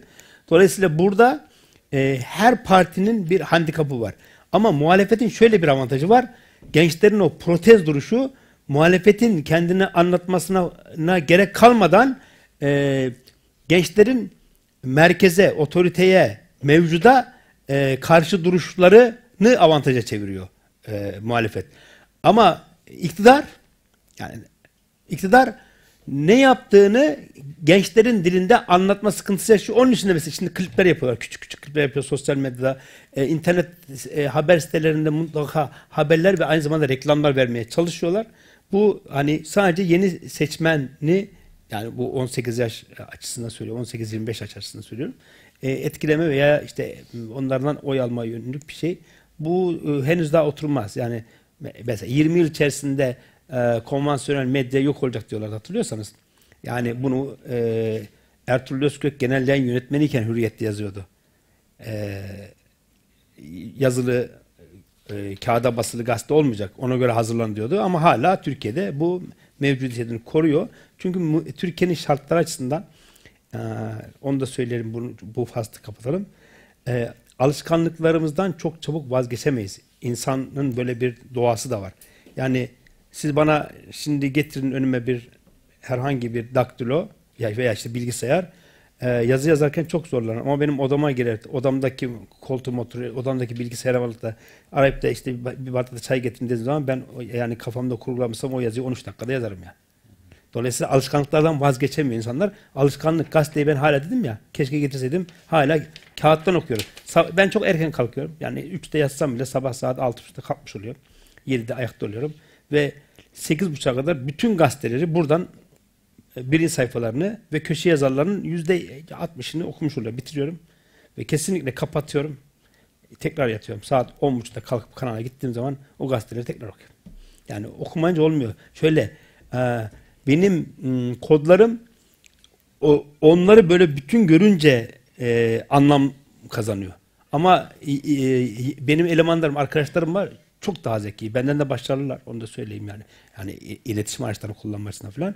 Hiçbir gazete okumuyor. Tamamen internet üzerinden. Hatta sayfaları da internetten açıp ekrandan okuyorlar. Ama onun için daha henüz hani bu seçmen eğilimleri konusunda konvansiyonel medya mı daha ağır basacak, işte yeni medya mı ağır basacak tartışmasında Türkiye ikili gidiyor. Evet. Şey ne tavsiye edersiniz? Kişisel olarak sosyal medya ile ilişki biçimimiz konusunda. Aa. Şimdi şöyle hepiniz ergenlik dönemini geçirdiğiniz için çok daha rahat konuşabiliriz. Evet. Ergenlik açısından çocuklarınız varsa bunu söylemem lazım. Ee, ben işte oğluma yetişmedi. Talha büyük de kızlarım var. Birisi işte 20'ye gidiyor, bir de 18 yaşına gidiyor. Ee, yaklaşık 10 yıldır çok düzenli olarak e, çok e, bilgisine, birikimine güvendiğim bir arkadaşımız var. E, psikolog, ergen psikolog. Onunla beraber 10 yıldır hala 20 yaşına gelmiş kızım hala görüşüyoruz. Beraber gidiyoruz, görüşüyoruz. E, gerekçemiz şuydu, benim gerekçem şuydu. E, hepimizin elinde bu telefon var. Arkadaşlar e, bundan sonra kaydetmesek ya biraz pornografi şeyler söyleyebilirim yani nasıl olacak yani. Söyleyeyim şaka yapıyorum. Hemen dikkatli. Yok tamam. Şimdi şöyle bir şey. Hayatım gerçi onlar. Şöyle bir şey. Bizim zamanımızda, bizim çocukluğumuzda ve gençliğimizde e, işte üç film bir arada yayınlayan sinema yani vardı ve onların kapısının önünden veya semtinden bile geçmekten utanırdık. Aman ha buradan birisi görürse bizi vay vay vay derler diye. Şimdi bu bir burada dursun. Bu bir. İki. Abi sokağa çıksak, sokağa çıksak orada güzel bir e, kadın görsek lan baksak amcamız görecek, bakma şöyle yapsak dayımız görecek, abimiz var, ablamız var. Ne olacak? Bir gazete bayisinin önünden geçtiğimiz zaman erkekçe, kadınca dergiler hatırlayın. Penthouse, yani bilmem ne dergiler var. O poşetsiz zamanlarını söylüyorum. Ulan dergiler orada duruyor. Hani biz diyelim ki atıyorum ben Cumhuriyet okuyucusu bu zaman enteresan niyeyse Cumhuriyet okuyordum yani. Cumhuriyet alacağım. Alan alacağım ama ulan şöyle birisi derse ki ulan Hasan Öztürkbaşçı genç penthouse'a bakıyor oradaki diye aklımız çıkıyordu. Şimdi arkadaşlar hepiniz bunu yaşamışsınızdır. Aklımız çıkmadığı anlar da olmuştur. Nefsimize uyduğumuz anlar da olmuştur falan filan. Şimdi çocuklarımızın hepsinde bu var. Hepimiz büyük bir gururla ve büyük bir mutlulukla evladım buyur sana bunu emanet ediyoruz. Ve eşin Gincan'ı e, 3 yaş, 4 yaşından itibaren mesela kadın evde yemek yapıyor. Çocuk ağlıyor diyor ki git başımdan. Gitmiyor. Çocuğu açıyor buradan bilmem ne çizgi filmini buyur diyor yavrum diyor. Gidiyor. İşini gücünü yaparken o çizgi film arasında bir sürü bilinçaltına giren reklam, görüntü bilmem ne işliyor. Geçtik. Genç abi ergenlik döneminde en kolay şeyleri burada. Şimdi istediğimiz anda herhangi birimiz istediğimiz görüntüyü burada bulabiliyor muyuz? Peki ben 50 yaşındayım. 50 yaşındaki adamın psikolojisine, fizyolojisine uygun olan da var, olmayan da var. Doğru mu? Aynı şekilde 10 13 14 yaşındaki bir erkek çocuğunun e, psikolojisine, fizyolojisine, ruh dünyasına, bilinç düzeyine uygun da var, uygun olmayan da var. Şimdi en büyük tehlike burada abi. Sosyal medya kullanıcısı diyoruz ya bu şimdi. Şimdi bu sosyal medya ile interneti birleştiriyorum farkındasın özellikle. Bu büyük tehlike. Bunu söyleyeceğiz. Bunun hani biliyorsunuz artık hastalık olarak tescillendi. internet hastalığı diye bir şey var. Ama bizi ilgilendiren kısmı bunun denetimden uzak olması. Ha şunu diyebilirsin ki ya özgürlük ortamı kardeşim. İyi. İyi de e, benim mm, yaşım bu görüntüyü kaldırabilecek bir yaş değil, anlayabilecek, yorumlayabilecek bir yaş değil. Veya benim yaşım o bilgiyi e, zihnimde çözümleyebilecek bir yaş seviyesi değil. Dolayısıyla biraz bu konuda tedbirli olmak gerekiyor. Ama dedim ya internet bir hastalık. Bu tescillenmiş bir hastalık. E, Olağanüstü vakit kaybettiren bir hastalık. Ama kullanıyoruz. Kullanırken şunu bileceğiz. Benden daha önceki programlara katılanlar hatırlayacaktır. Şöyle bir cümlem var benim söylüyorum. Ee, televizyon haberciliği açısından da söylediğim bir şeydi. Televizyonda gördüğünüz her şey haber dahil kurgudur diye bir cümle kullanmıştım. Sosyal medya açısından da şunu söylüyorum. Sosyal medya kontrolsüz ve kesinlikle henüz daha ne yasası var, ne anayasası var, ne, ne hiçbir kontrol mekanizmaları yok. Dolayısıyla her gördüğünüzü, her okuduğunuzu e, kesin bilgi olarak içselleştirmeyin, kabullenmeyin, çek etmenin yollarına bakın derim. Çünkü bu gerçekten acayip bir şey. En son e, Dünya Kadınlar Günü'nde çok özür dilerim ben bilmem neyim diye afiş asan ve altına ok koyan gördünüz değil mi? O kadının ezanı ıslıklayıp ıslıklanmadığı konusunda kafalarımızın hala karışık olduğunun farkındayım. Neden? Bunda o yine sosyal medya üzerinden yaptılar. Çünkü bir görüntü var. O görüntünün polis görüntüsü olduğunu söylemiş, söylemek isterim. Ee, Süleyman Soylu tarafından söylenmiştir bu. Bu bir bilgi olarak söylüyorum. Ee, ezan e, başladıkça e, e, ezan ezan tabii ezan ezan, ez, tabii ezan başladık tabii canım ezan şey başlayın tabii başla, başlayınca yükselen sesler var ama sonrasında sosyal medyada başka yerlerde hiç ilgisi olmadığı, ezanla hiç ilgisinin olmadığını, sadece polisleri protestosunu yaptığını falan filan bir kakafoni oluştu gördünüz. Dolayısıyla arkadaşlar sosyal medyada gördüğünüz görüntü, bilgi, haber neyse ki bizim hanımın örneğini iyi hatırlayın. Yani o e, Belçika'da yaşayan hanımefendinin kurduğu sofra örneği bence çok klasik bir örnek oldu artık. Hatırlayın ve buna göre düşünün. Çünkü pazarlanan sizsiniz sosyal medyada e, ürün sizsiniz. Bunu hiçbir zaman unutmayın. Teşekkür ederim. Peki çok teşekkür ediyoruz. Eyvallah. Ee, seçim sonuçlarıyla ilgili bir tahmin Yok yani e, benim öyle bir şeyim yok. Ben e, Bakan Toto'da oynamadım bugüne kadar hiç. Seçim sonuçlarıyla ilgili bir şey söyleyecek değilim. E, ama ta- taraf olduğumu söylemiştim. E, bunu da söyleyeyim. Kana, kendi e, is- isteğimi veya gerçekleşmesini istediğim Tercihimi. tercihimi söyleyeyim. Bunu söylemekte be- beis yok. Onu söyleyeyim.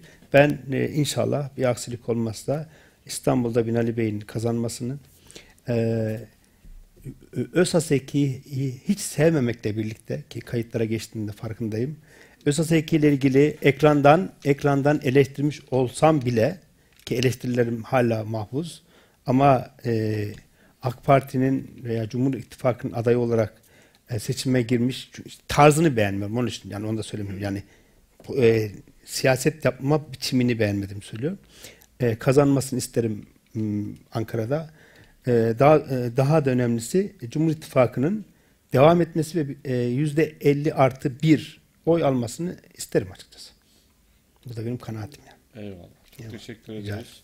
Bu açık kalplilikle e, sonu Şöyle yani e, o İzmir bir e, yarı İzmirli olarak söylüyorum. E, makus tarihini yenebilmek için bi- biliyorsunuz Kur'an-ı Kerim'de bir ayet var ki sosyolojinin temelini oluşturuyor bizim İslam sosyolojisi açısından. Toplumsal değişimin yasası olarak e, vardır. İnsan kendi hakkındaki hükmü değiştirmedikçe Allah onun hakkındaki hükmü değiştirmez. İzmirliler şunu söylediği sürece biz işte efendim nedir o siyanürlü su muydu neydi? Bilmem ne suyu içeriz ama ha, arsenikli suyu içeriz.